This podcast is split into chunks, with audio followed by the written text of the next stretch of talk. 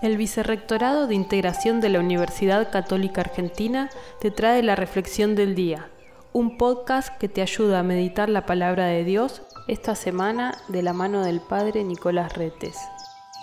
En este martes 20 de julio, el Evangelio de Mateo, capítulo 12, del versículo 46 en adelante, nos presenta la importancia de vivir, de practicar, de cumplir la voluntad del Padre que está en el cielo.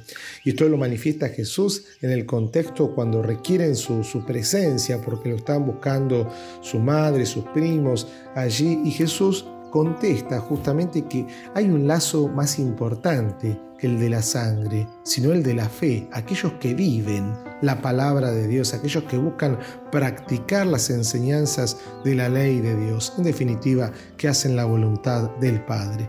La pregunta que podemos hacernos en este martes entonces es cómo vivimos nosotros esta dimensión, si realmente tratamos de practicar, de vivir la voluntad de Dios o siempre hacemos nuestros deseos.